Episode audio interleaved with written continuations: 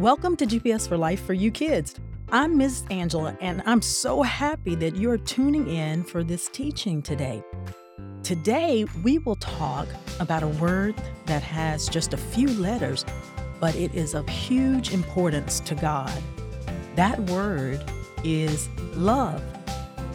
Now, hearing the word, I love you, those words typically make us feel very special and happy. Now, although love is an emotion, like feeling happy, sad, or angry, the Bible describes love as not just how we feel, but actually is more what we choose to do in any given situation, in spite of how we might feel. So, today on GPS for Life for you kids, let's study the solutions that we find in the Bible to help us love like God loves.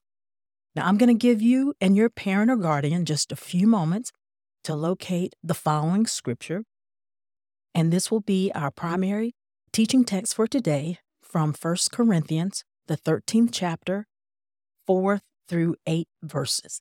And 1 Corinthians, by the way, is the seventh book of the New Testament, and it comes just after the book of Romans.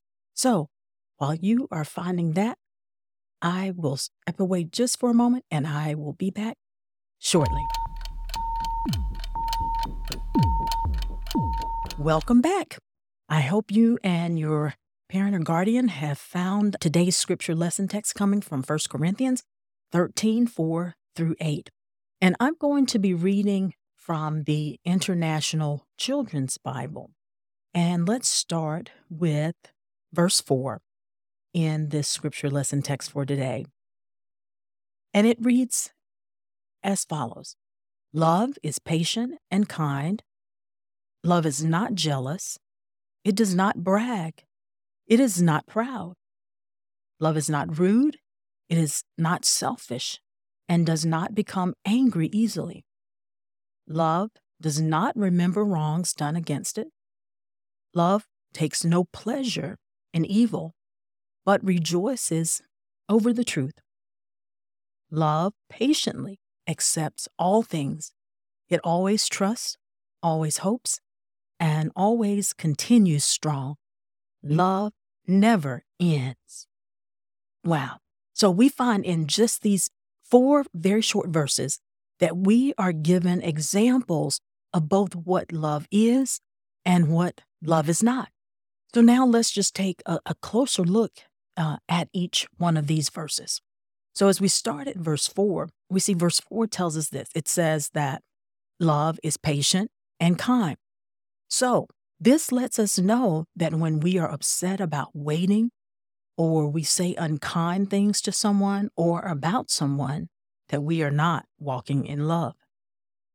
Verse 4 also reminds us that love is not jealous of others and does not boast and be prideful.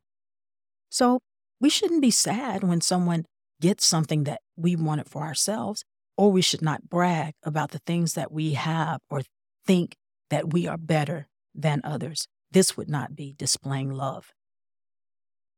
Verse 5 shares that love is not rude, selfish, or easily angered, and doesn't keep count of the wrong things people have done. So, therefore, to best summarize all of these things, we must be considerate of others in order to be loving. You know, the Bible tells us that we should actually think more highly of others than we do of ourselves. And boy, can that be a challenge because sometimes in on any given day, we will tend to focus on ourselves. But God wants us to be loving by being concerned about others. Uh, verse 6 says that we are told that love uh, does not like to participate in things that are evil or displease God. Love also gets excited about the things that are truthful, not things that are false and dishonest. So when we love with a heart like God, we will make good choices instead of doing things that are hurtful. We will also choose to tell the truth instead of telling a fib or something that is false. Now, moving along to verse 7. Here again, we talk about patience, so this must be very important, but we're just looking at patience in a little different way. This time, it refers to being patient and not complaining when things don't turn out the way we hoped. Again, this may seem difficult, but when we remember that God has promised to work all things out for our good, we can be more accepting when things occur that we don't understand. It is for this reason that we can always trust God. We can be hopeful and stay strong even during difficult times. Because remember, love never gives up. Now, when we think about love, you know, the best example, the best example of love is not found in a novel or on TV or in a movie, but it's the incredible love that God has for us. This type of love that God has for us is considered an unconditional love. So, what does that mean? That means loving without exceptions or without limits. There's another very special scripture that uh, addresses God's great love for us. It tells us that there is absolutely nothing that we can do that will keep him from loving us or separating us from his love. This is found in the book of Romans 8 38 through 39. So you can actually just back up one chapter from where you are in First Corinthians and you'll be there at, at Romans. And again, that's Romans 8 38 through 39. Now, this scripture says in Romans 8 38 through 39, it says this Yes, I am sure that nothing can separate us from the love God has for us. Not death, not life, not angels, not ruling spirits, nothing now, nothing in the future, no powers, nothing above us, nothing below us, or anything else in the whole world ever be able to separate us from the love of God that is in Christ Jesus, our Lord. How amazing is it? You know, in fact, this was the type of love God showed to us when He gave His only Son Jesus to die on the cross for our sins. Sin is like a, a powerful meteor that hit the earth and caused a, a, great divide, say, like the Grand Canyon. And so, this example being similar is what happens uh, when we hold on to or have unrepentant uh, sin. Uh, it creates a divide that separates us from from God, uh, and it is as if we are on one side of the Grand Canyon and God is on the other side. But because Jesus died for our sins, when we ask Him into our hearts, God sees all our sins being nailed on the cross with Jesus, and He forgives our sin. So Jesus becomes like a bridge that allows us to be close to God again, connecting the side that we're on from the Grand Canyon to the side where, where God is. And so now we can be together again. Now that is amazing, special, special love. Now, love is so important that Jesus himself made two very powerful statements about how we're to love God and others. And you can find these statements in the first book of the New Testament in Matthew 22 37 through 40. And it says, Love the Lord your God with all your heart, soul, and mind. This is the first and most important command.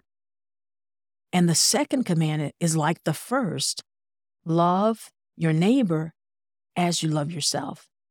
So we must first love God with everything that is in us, and then we should love others like we want to be loved. So now let's let's pause just for a moment and have what I call a redirection reflection.